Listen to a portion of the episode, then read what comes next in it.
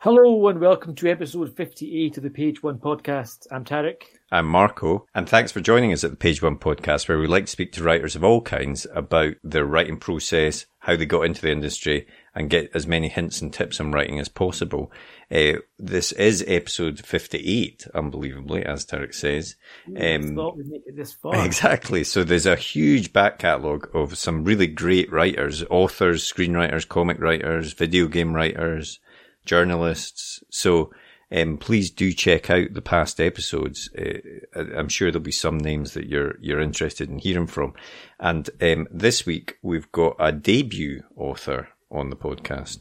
We do. This week we are chatting with Allie Reynolds, whose debut novel Shiver has just been launched at time of recording. Mm-hmm. It's a kind of murder mystery locked room story set in the ski resort, mm-hmm. which is very important because Ali herself used to be a top 10 snowboarder, freestyle snowboarder, top 10 in the UK.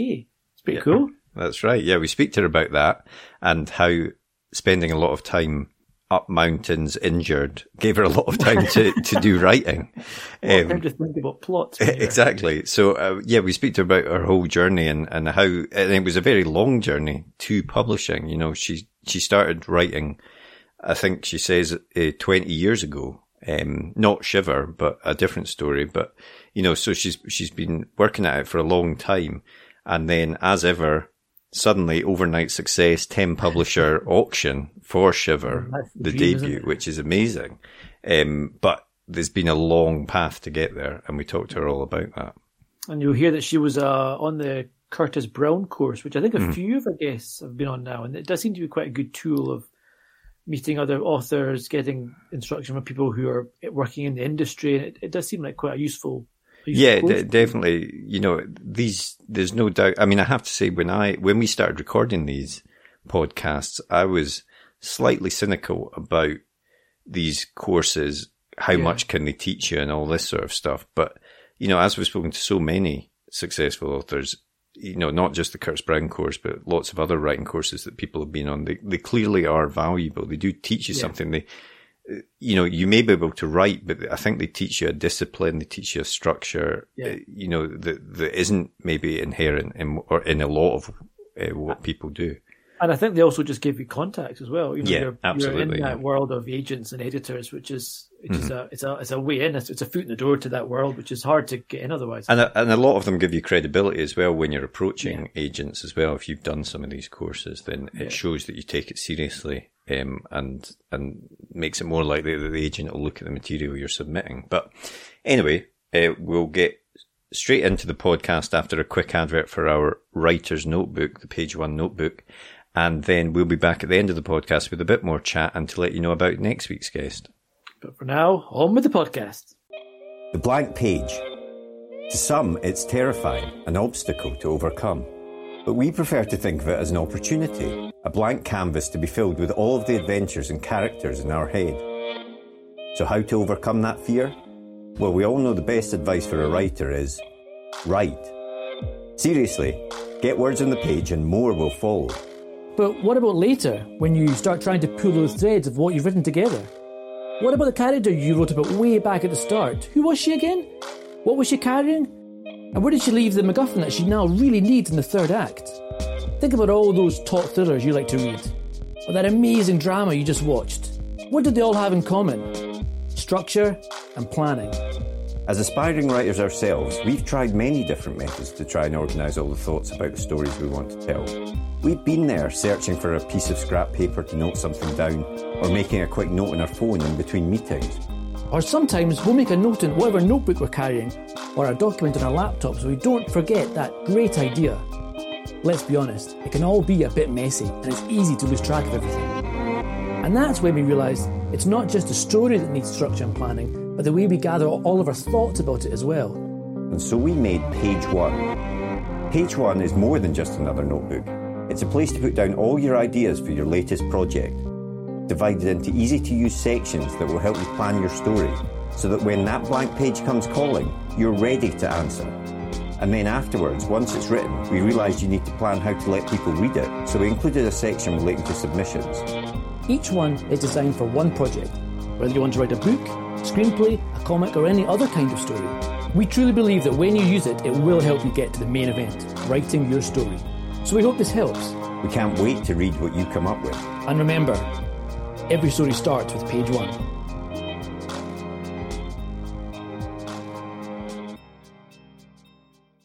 I think it's fair to say you had an unusual route into becoming a writer. You I think we're a snowboarder and have had various other jobs along the way.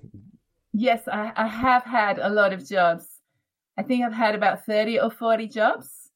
And I'd say that's kind of given me an advantage as a writer because it's sort of you learn about different things. I've always been trying to be a writer, but it's just taken me until now in my 40s to actually get there. And so you said you always wanted to be a writer, so that was always the main goal throughout all of this. I think I didn't think I'd be able to actually make a living from it, so I was always trying to write. Since I was about 18, I was first trying quite seriously to write novels, and then obviously doing whatever other jobs and whatever things that were going on in my life. When I was snowboarding, I remember I had this word processor because it was 20 years ago. So, laptops weren't that common then and they were quite expensive. So I had this little word processor that had a little screen that was about 5 lines deep. And so you type on that and I think you could edit very briefly within those 5 lines and then print it out. Wow. So I would actually write, in the winter storms or when I had injuries, I would sit there in my little apartments. So I was kind of the weird snowboarder that was really bookish and loved writing as well. It's a bit unusual, I'd say. But you weren't just a snowboarder. You were, am I right in saying you were in the top 10 half-pipe snowboarders at one point? It was very much in the early years of freestyle snowboarding. So I did make the top 10 in the UK. There were possibly maybe only 10 women competing at that time in halfpipe. So it was quite a new sport. So was it something that you're obviously very good at and you were having a lot of success at, and so but the kind of this urge to write was still something that you were like, I'm still going to put all this to one side and go after the writing?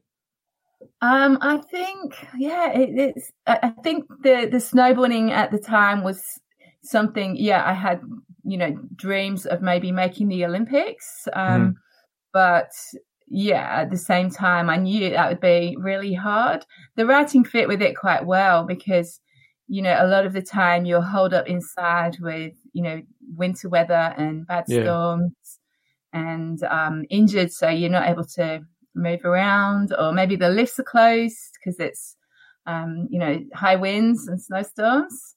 So I was always sort of doing that in the evenings, and the book I was writing at the time was set in the mountains. Okay. So it was kind of very much inspired by this dangerous high mountain setting where I was, but it wasn't Shiver. It was a previous project that still hasn't quite got there yet. Right, still there, potentially to be released one day, perhaps. Yes, I hope that I will go back to it. I spent 20 years on and off with that project. I think I haven't given up on it yet, but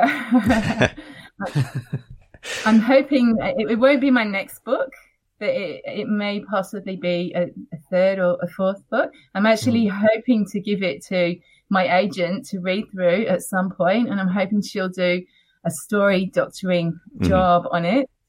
My agent Kate Burke is really, really great story doctor. She sort of has helped me so much with Shiver to look at the big picture and pointed out, what I needed to do to get it to, the product that it is now. I mean, that's we're sort of jumping ahead, but I mean that is a role that the agents that if you're starting out in writing, you need an agent to get a publishing deal.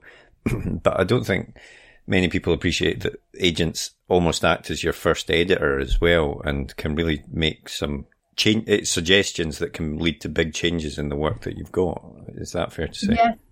I don't know if all agents do that, but that was probably the number one thing that I was really hoping to find in an agent, because I knew as a debut writer that if I could find somebody that could, you know, give me editorial advice like that, I'd have it would be a major advantage. And that was one reason that I was really drawn to submit to Kate in the first place. I saw she had, I think, 10 years of editorial experience working at a large publishers before she became an agent. So, that was a reason for... Cool. And you, as well as writing, so you were while you were snowboarding on this word process, you were writing a novel, but I think you've also written some short stories that appeared in magazines and things like that. Did that help you make the step into getting your publishing deal? I would say it helped a little bit, but more it helped me very much try out lots of different genres, edit, because when you're writing for women's magazines, you're very much writing to certain word counts, and you're honing every single word. There's massive competition to get into the women's magazine. It's a very small market these days. So I knew my chances were really, really slim. So I would spend hours editing each piece. So I got sort of the editing practice. Also with story, I think short stories let you play around a lot with storylines, twists, different points of view. I feel like it helped me a lot sort of learn as a writer. And I suppose it can help you if you've got these ideas. We've spoken to some people that have written a short story that's even been published, but then they've sort of taken, if not the whole short story, they've taken aspects, maybe a character or a theme, and pulled that out and turned that into a much longer novel at a later stage. So it can be a good sort of proving ground for that sort of thing as well. Yeah. Yeah, definitely. Yeah. I only began writing the short stories about 15 years ago. So before that, there were, I would say, four different novels that I, attempted. And each time I would get typically to, 70,000, 80,000 words. But I couldn't get them completed. And I never got them completed to a state that I was happy with them. And I felt that they were ready to submit to anybody. Often I got sort of a bit lost in the storyline, that I couldn't find an ending that I felt that worked. Or it started off as one thing and went off in a weird direction that I hadn't expected. And so, was that the kind of impetus for why you did the Curtis Brown Creative Novel Writing course? Because I know we've chatted to a few folk who did that course, and they've all spoken quite highly about it. And was it something that you did because you wanted to kind of get that final bit of push to help wrap up all these novels that you were trying to write? Well, it was definitely the first. I've done 3 of their short online 6-week courses, and they were excellent. I would certainly recommend. And the first course I did, I was trying to get my previous project, which was this one that I was doing for 20 years, set in the mountains. I was trying to sort of get over the line, get some up-to-date advice from a literary agency about submission and pitching it. And, it was really helpful. I mean, you said you've got the different novel in that course, but that's one that you're hoping to still resurrect. What about the other ones? Are some of them just put them in a drawer, good exercise, but never look at again? I think that because it was over a period of about 20 years, obviously, a lot's happened in my life, and my tastes have changed. My reading tastes have certainly changed over the time. I think the market has changed a lot. I was quite into science fiction and fantasy a long time ago, and then chick lit, and then I sort of moved to thrillers and got totally hooked on thrillers. and crime. I'm always been a massive reader, and I've read pretty much every genre there is, but sort of moving through them. And my writing has sort of taken the same sort of pattern. So some of the early novel attempts were kind of chick lit with a little bit of romance and some humour in there, always with different settings. I really am drawn a lot to foreign settings. I hope that I might be able to use aspects of them, maybe the settings or certain characters. I'm not sure that there's three of them. I don't think, we'll ever see. Light of day, sort of novel. When you're working on all these novels and you kind of get to a point and you say, no, it's just not, it's not going to work anymore. You know, and you kind of think, I'm going to put this to one side for a while. That's quite hard because, you know, we've all worked on novels and tried to make it work for so long. And how do you know for sure when an idea or a novel just isn't going to work? And, you know, how do you know this needs more work or this just needs to be put to one side? What's the difference there? Yeah, I think it's very hard to know. I think on one hand, you don't want to give up too easily because that's not going to get you anywhere. But on the other hand, it can be hard to give up on something that you've spent hours and hours and maybe years on. So for me, sometimes that meant getting advice from somebody else. I've been in a group of a few writers for about 15 years, and we've all sort of read and commented on each other's work, and I really trust their opinions. They've given me some really great advice, so that was something that helped. I was really lucky enough about 3 years ago to be accepted into a mentoring scheme for women writers by women writers, and it was called the We're Mentoring Scheme. I sadly think it's not running anymore, but thriller writer Angela Clarke was kind enough to mentor me, and she did a full read of my previous project, this mountain set project, and gave a sort of big picture sort of review of what was going on, and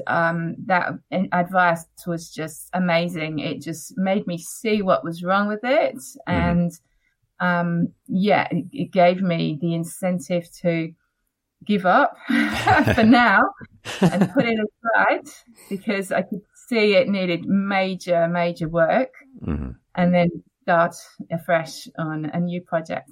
Yeah, it's that sort of mix, isn't it? Because you've worked on something for so long that you're very close to it. You're reluctant to give up on it, but at the same time, there is, you know, a project can get to a stage where it becomes such hard work to try and fix it. Whereas starting something afresh, if you've got a new idea, can be quite a release from that sort of difficult process. So, I mean, and it obviously worked with Shiver. How did you get your agent, Kate, that you mentioned earlier? How did that happen? Just through the normal submission process, really. I had heard of a website called Jericho Writers, and they had an agent search tool called Agent Match. So you could enter what type of, what genre it was and which country, was it the US or UK, where you were looking for agents. And so it brought up a big list of agents. And then I researched each agent really carefully. I looked at their client list. I looked for interviews to see, you know, what their interests were and what kind of things they liked, if they were actively taking on clients or if they had a big, huge list and maybe they were too busy. Then I drew up a short list of people to submit to. I saw that Kate said she liked cold, bleak settings. So that was one reason I thought it would be quite a good fit for her. And when you were doing that submission process, again, this is something that when you're starting out can be a bit opaque. You know, I think a lot of agents don't submit one at a time, but that can be difficult because then they can take weeks, if not months, to get back to you, and sometimes they don't even get back to you. Did you do multiple submissions at a time, or? I did. I sort of, I wasn't sure about whether I should do one or many, and I sort of tried to read up on the subject, what different other writers had done, mm-hmm. and the general consensus seemed to be to submit to a few at a time. Mm-hmm. It seemed to be that agents these days generally expect that you might submit to a few other agents at a time, because you could be waiting months, or you might not even hear back from them for whatever reason at all.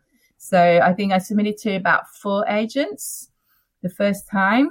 I got, so I'm in Australia with a time difference. I remember I would wake up in the morning and check my emails eagerly. And I got 3 very rapid rejections within a day or two for my first set of submissions. And yeah, it's devastating, mm-hmm. totally devastating, mm-hmm. you know. But then one thing that helped me, I saw a competition for the first chapters of a crime competition. It was the Debut Daggers writing competition that they have each year, and you had to submit, I think, 3,000 words maybe. So I figured I would have a go at submitting, but the place where I really wanted to end that 3,000 words, I wanted to end on a cliffhanger. Mm-hmm. And that actually meant cutting and trimming my first chapters quite a lot in order to cram in that cliffhanger at the end. Yeah. So I trimmed and cut, and I think I chopped about 1,000 words. So I trimmed it by about a quarter maybe, and then submitted it to the competition where I didn't get anywhere. But I submitted those trimmed chapters to another 4 agents, and within 24 hours I was getting requests for full manuscripts. Brilliant. So wow, for me that's something that really helped, the trimming and the cutting ruthlessly. So mm-hmm. you're questioning every single word. Do you need that adjective? Do you need 2 adjectives together? Probably not. Mm-hmm. So it cleaned it up maybe. Well, that's mm-hmm. interesting, and because I think it's those initial rejections, the quick ones are always the worst, because they always come back and you think, you actually read it properly? Did you just someone put you off the cover letter? I don't know what I did wrong here. Yeah. And it's that's interesting, the fact that you then cut 1,000 words off, and that seemed to just really sharpen up the writing and probably give it room to breathe or to pop or whatever. And maybe. I was looking at each sentence and questioning if I really need it. And I was also thinking, I'd heard that agents get an average of about 10,000 submissions a year. So I was picturing all these agents with their, massive amount of submissions waiting in their inbox. And I imagine them probably just looking for the first excuse to say no and move on to the next one. Mm-hmm. Yep. So, I thought if you've trimmed it right up, try to give them, nothing to find wrong with it. Yeah, and, I think that must be right. I think there must be that initial filtering process, which is, so you're trying to do something in your cover letter or your synopsis that does make it stand out and makes it jump out to the top of the pile, hopefully. So, I mean, that was how you got your agent for Shiver, which then I think went into a 10 publisher auction, which must have been very exciting. That was just unbelievable, because, I had been dreaming about being a writer for, since I was 18, so for more than 20 years. And you always sort of hear in newspapers or on the news, of books going to auction. So it's sort of, the ultimate dream. You never once imagined that it would happen to you, And then for it to be 10 publishers, I mean, I didn't even know that was possible. Mm-hmm. So that whole sort of phase from about a year ago, I'm still in a daze, actually. Like now, it's like 15 months on from there now. And I feel like I might wake up and it's not really happening. Well, why don't you tell us about the book, Shiver? What the setting of it is, what the plot of it is, without giving away any spoilers, obviously, of course. Okay, so the book is set in the French Alps in a tiny ski resort. It's a fictional resort because I needed certain qualities. So it has a dual timeline. And it's set between 10 years ago and then in the present day. So it starts in the present day with the characters, they're former athletes, and they've received an invitation to a reunion at this ski resort where they used to train 10 years ago. And they haven't been back to this resort since then, because tragedy struck and they've tried to sort of move on. But they receive this invitation and they feel compelled to go. It's the off season. So they go up the cable car, and as they go up the cable car, it's a long ride up to the glacier where the reunion venue is. As they go up, they get chatting, and there's confusion over who invited them. Mm-hmm. And when they get to the top, they find the building dark and deserted, and a game has been laid out for them, an icebreaker game. And the game will reveal some things that they didn't want anybody to know. And then we gradually learn that 10 years ago, they were athletes competing for a half-pipe competition in the snow park, the half-pipe there at the resort. And they were young, they were in their early 20s, and so we've got some siblings, some best friends, and mostly they're rivals. And then tragedy strikes. So they're all trapped there in the present day, and their past is coming back to haunt them. Brilliant. Nice. It sounds like a really kind of up-to-date spin on the kind of murder mystery, locked room type story. Yeah. You used to get with like Agatha Christie type tales.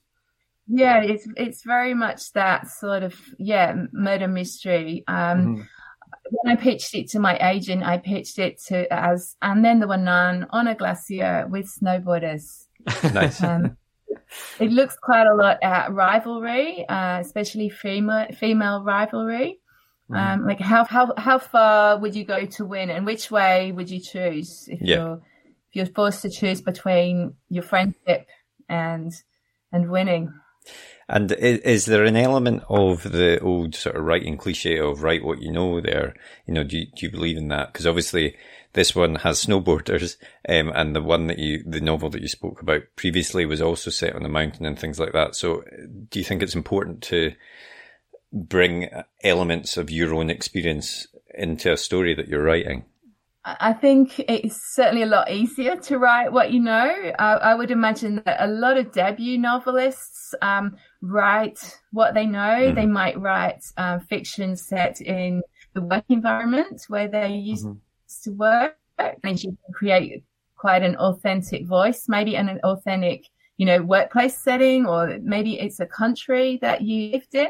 Mm-hmm. So you've got that knowledge of the culture and the vivid visual details of how it was. But maybe after your second or third book, probably you run out of things that you could write about that about. So I would imagine then you would probably have to start researching. And I think that's something that I imagine will be pretty hard to do.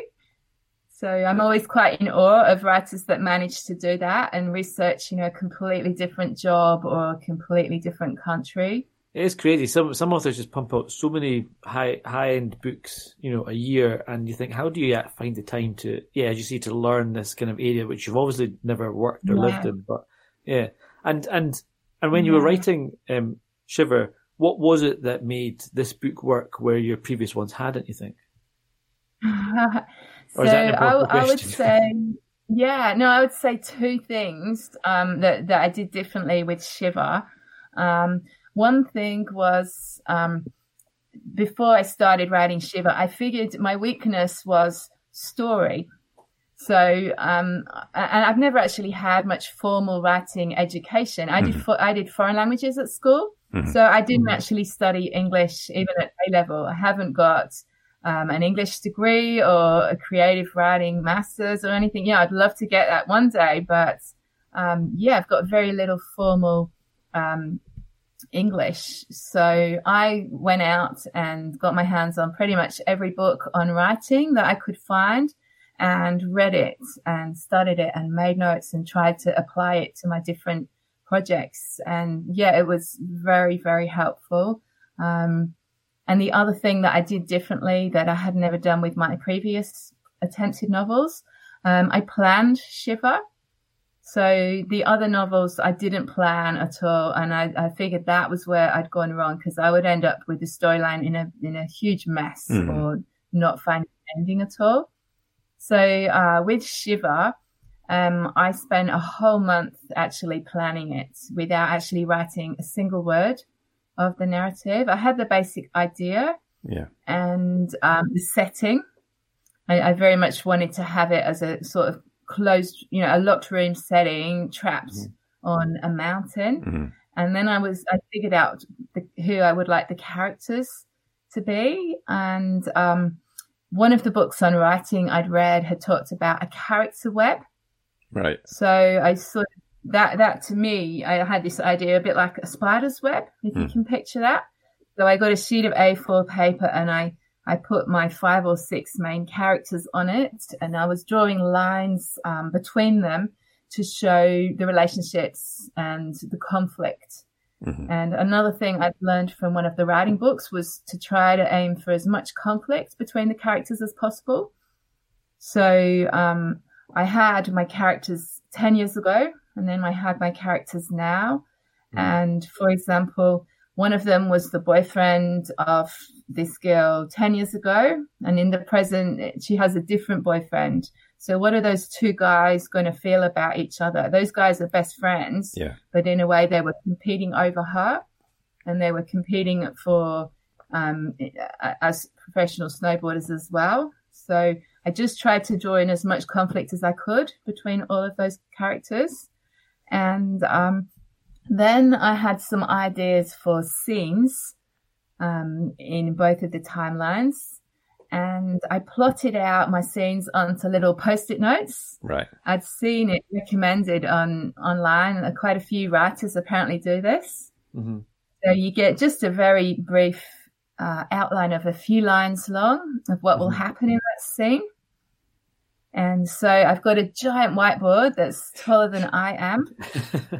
So the next stage of the planning was putting these scenes on the whiteboard, and I decided that I would alternate between the present and the past timelines. So I'll start off in the present and show the characters in this predicament, and then cut back to, how they meet 10 years ago. And then we cut forward again to show them, moving through their predicament a little, and then cut back to show them a certain event that happened in the past. And I would spend sometimes all day just shuffling my little scenes around to try to find the best order, and then adding new scenes. I knew I probably would need, 70 to 80 scenes, I think is about typical for books, because I'd gone through some of my favorite thrillers and analyzed them, looked at how many scenes they had. Scenes are really different to chapters as well. Chapter might have just one scene or several scenes. So that was another thing I had to figure out later. I mean, it sounds... Yeah, by the time go ahead. No, I was just going to say, it sounds like quite a sort of almost scientific approach to constructing the story there. But obviously, it, compared to the sort of, I think they call it pantsing, writing by the seat of your pants approach that you had previously, it obviously helped bring that structure to the story that was, and I think with a story like this, where you've got different timelines and twists and things like that, writing that sort of story by the seat of your pants would be very, very difficult, I think, without having a plan. But I think some writers do that. Yeah, I think in crime and thrillers, because, we do have maybe quite complicated plots often, and maybe different timelines. I think many writers do plan to some extent. But then I've also heard of others that don't, and even they don't know the ending as they start writing it. And that amazes me. I know I couldn't do that. I know from experience, from trying and failing over 20 years, that I'm not a pantser. I can't do that.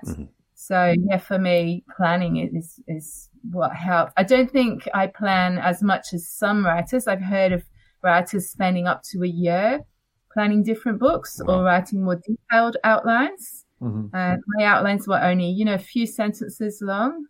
When you are writing a book like this where you're jumping back and forth in time and you've got all these characters and stuff, I think I'd read somewhere that you found it important to end on a cliffhanger as often as possible. Every time you cut away from a scene, you want to leave people wondering what's going to happen next. And is that, obviously that's part of the planning process as well, but is that something that's really important to you, think, always leaving a hook so there's always a reason for the author, for the reader to go back to the book to find out what happens next? Yes, for me that was really, really important. I'm a massive reader, particularly of the latest release thrillers. So I was looking at some of my favorite authors, what they do at end of scenes, and yeah, that happens very much, and it makes you desperate to read on. Mm-hmm. I remember I read at the time Jane Harper's Force of Nature. Yeah. And I looked at her scene and chapter endings, and they're incredible. There's a sort of shock or a sense of threat or a question, or we're left in a sense of suspense about what might happen next. So that was definitely something I tried really hard to achieve. Also, I was trying to find some kind of link between the present and the past, so that when you jump, it doesn't throw the reader too much. So, for example, one of my present tense scenes will end with the character in bed, and then in the past timeline, she wakes up in someone else's bed. So we've got some kind of little link or some difference. Yeah, it's sort of like a sort of fade cut in a film kind of a thing, where you would fade out. And, that's how I feel. Absolutely. When you're writing a sort of thriller, you want the reader to be going through that sort of, oh, I'll just read one more chapter, just one more, to hook them on to keep. Suddenly it's 3 a.m. and they're still reading the book. When you're writing, so you do this plan, but it's not too detailed, which I think we've heard from a lot of our guests that they don't want to plan something out in too much detail, because then it kind of takes away from the spontaneity of actually writing the story itself. But you've got the main parts, the main scenes, you've got everything, the idea of it, the structure there. But do you redraft? Do you write a whole draft of the novel, or do you redraft as you're going along?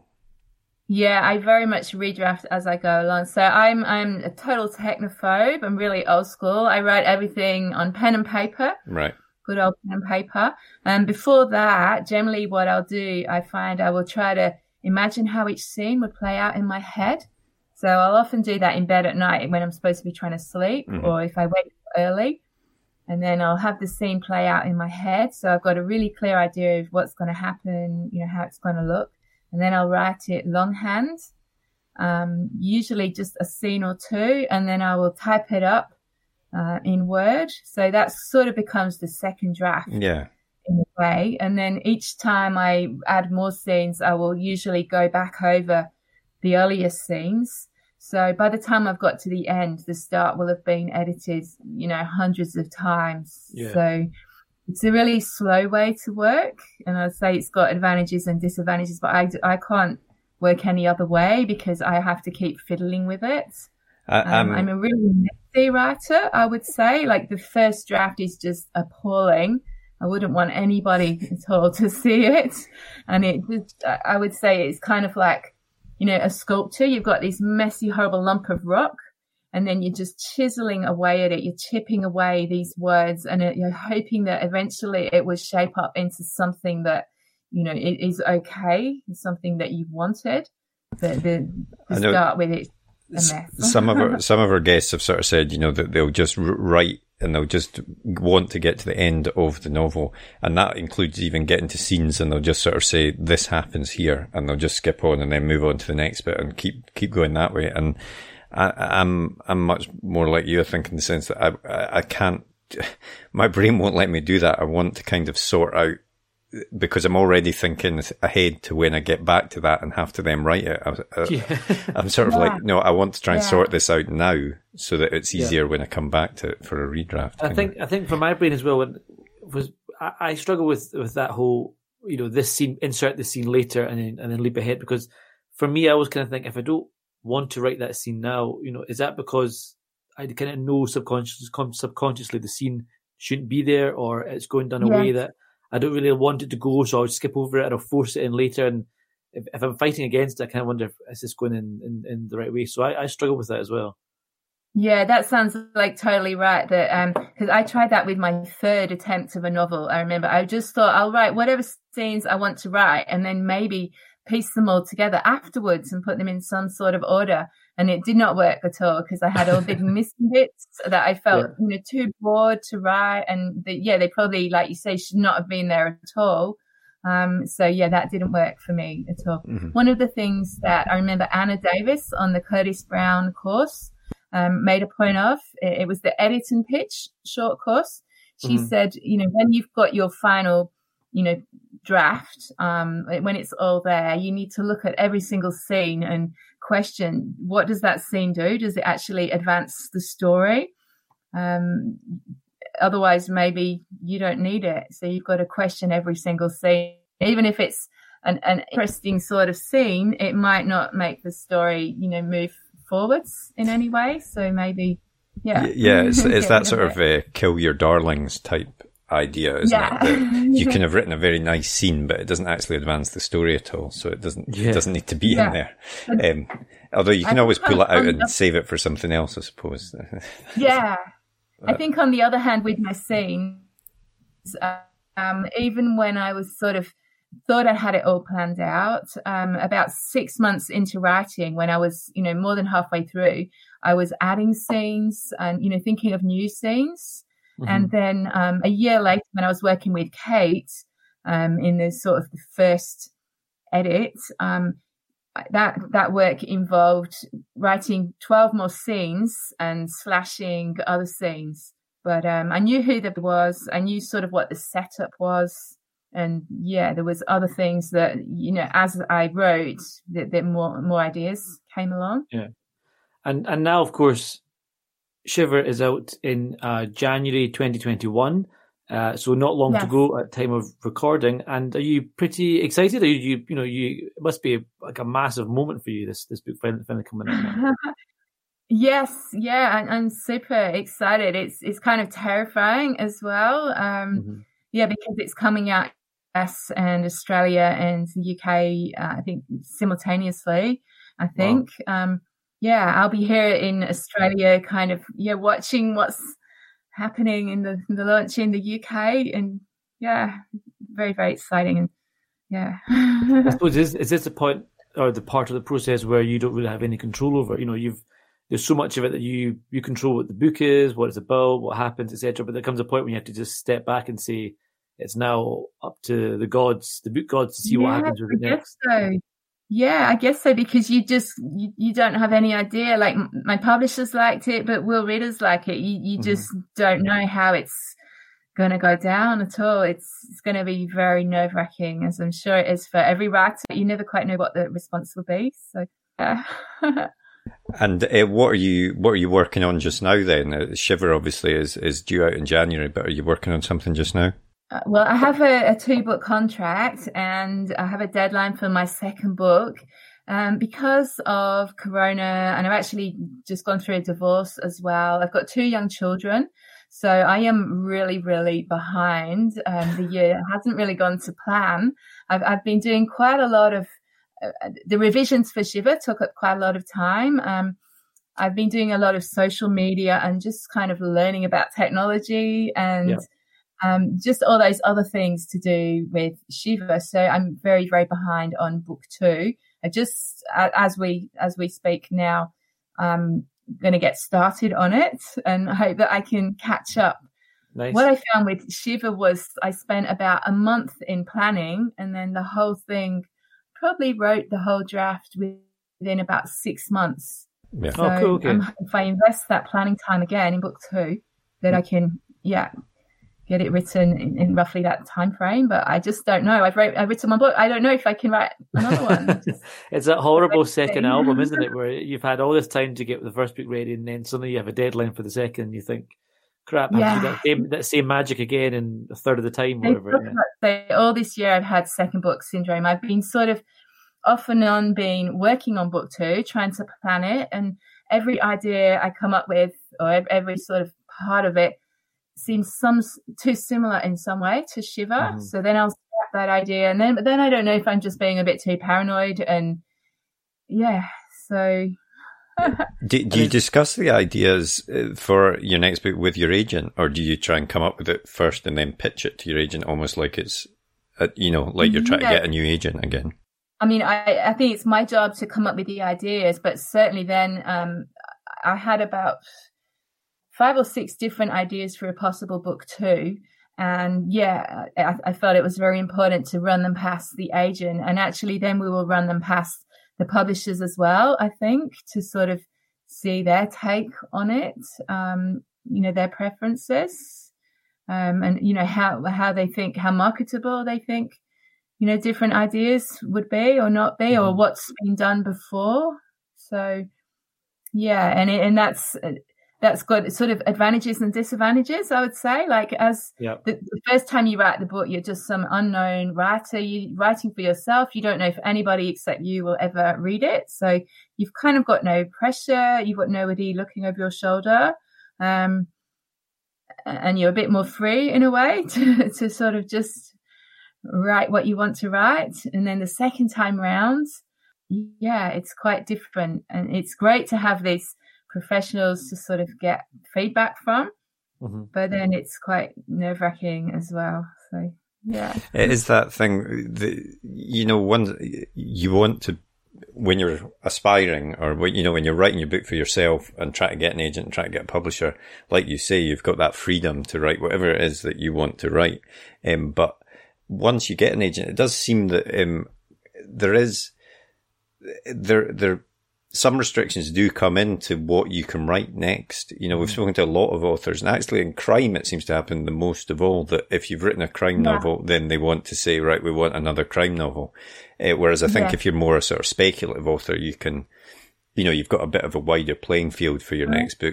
But I suppose that makes sense from this point of view of, if people liked your book and bought it, they want to make sure you write another book that those same people will come and buy and want to like. Yes, I think that you as an author and, the publishers are building up a brand. So they're sort of setting up their expectations of what readers can expect when they pick up one of your books. So, and maybe if you're on a contract, you might be on a 2-book or a 3-book contract. So definitely that's got to be the same. The thriller market, sometimes the authors do, after a number of thrillers, go onto a different genre, or maybe they have been writing in a different genre like chick lit or romance, and then they've moved to write thrillers. So it seems as though you can write a few books in that genre, and then some of them do switch. And you get. Yeah, I love the idea of that. Like, I definitely think something, long time in the future, I would love to be able to have a go at some different genres as well. Mm-hmm. Cool. And Would you be wanting to branch into other formats? Would you ever think about writing a screenplay or a comic book? Screenplay is something maybe. I haven't studied it at all, so I think I would be, I would be definitely interested in studying that. Yeah. Maybe not a comic book, and poetry, and not really me, but yeah.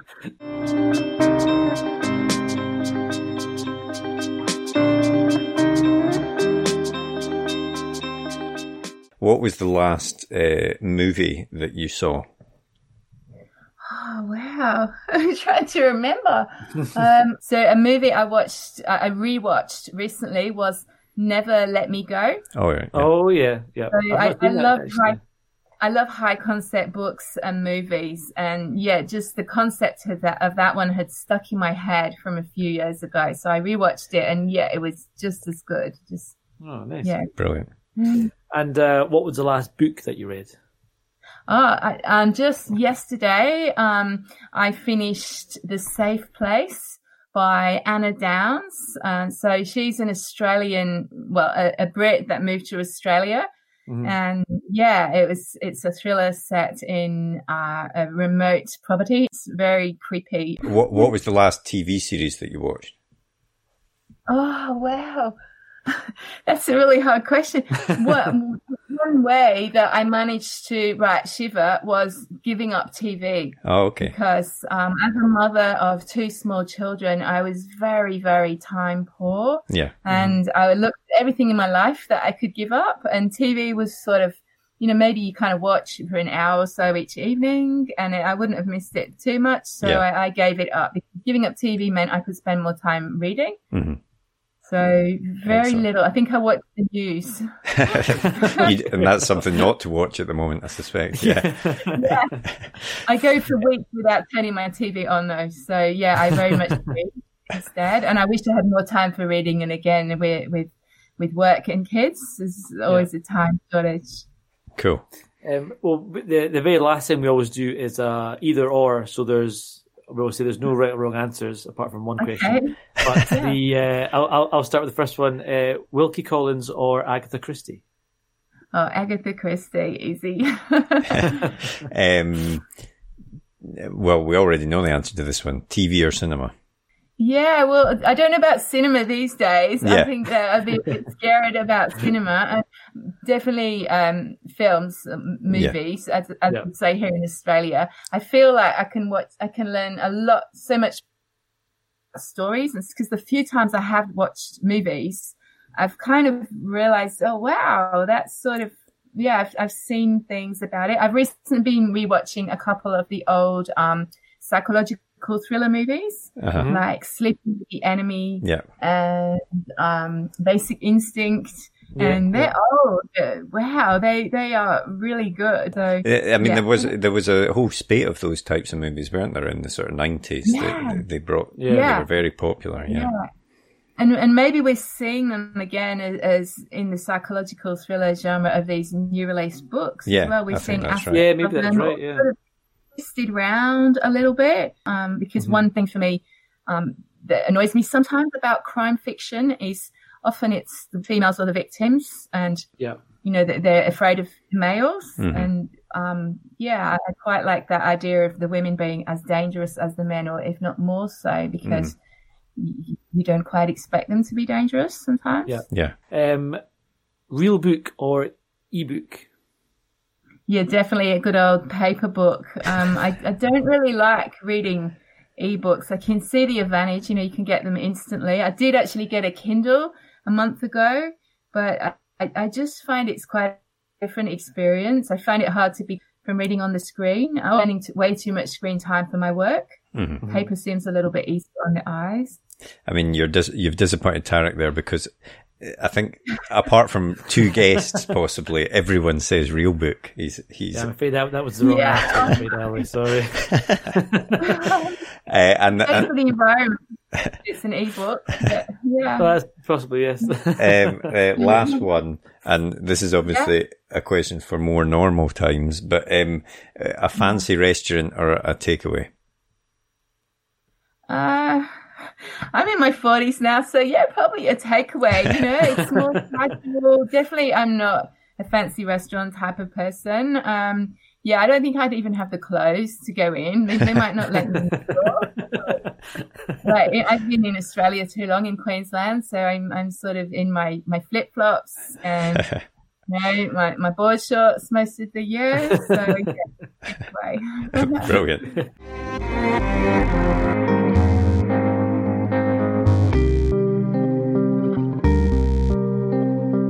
Clock another win up to the real book column there. Not that you're counting, Marco. Well, I don't need to count, because it's an overwhelming victory. We'll need to come up with some other thing that might be a bit closer, I think. I know, I do feel it's a bit of a one-sided race at this point. Yeah, you never know. Recently there's been a few more e-book. I know, it's a shame we've had so many rubbish guests on. We've had some better guests, some proper guests. Yeah, okay. People that like ebooks, in other words. Exactly. Yeah. Well, thanks very much to Allie for coming onto the podcast to talk about Shiver, which is a great book, and it is just out, so highly recommend you go and pick it up. One thing she mentioned there was the Jericho Writers website. That's how she found her agent. They have a really, and I've looked at that website myself, it has a really useful agent match process that you can type, you can filter agents based on if they're growing their list, if they're established, if, different types of genre and all this sort of stuff. So it's a good way of trying to filter down and find agents that way. Yeah, it's a really good tool. And I think that's, one of the hardest things is just finding who's out there. And it's easy to think there's not enough agents, but it is a very good tool to find quickly who's there and who's open, because so many times they're not taking submissions on. So it's just a good time saver. So definitely recommend it. Yeah, and it's not the only one of its type. There are other ones out there as well. But we'll put a link to Jericho Writers in the podcast links in the podcast description and on the website, just so you can check that out if you're interested. And next week we continue our debut author run with champion the voices of debut writers. Exactly, that's us. That's what Page One Podcast does. With Sherry Jones, who has her first book, How the One Armed Sister Sweeps Her House, which is quite a harrowing tale, I think. But it's very well. There's a lot of buzz about it, and yeah. She's won awards for her short stories and things like that. So.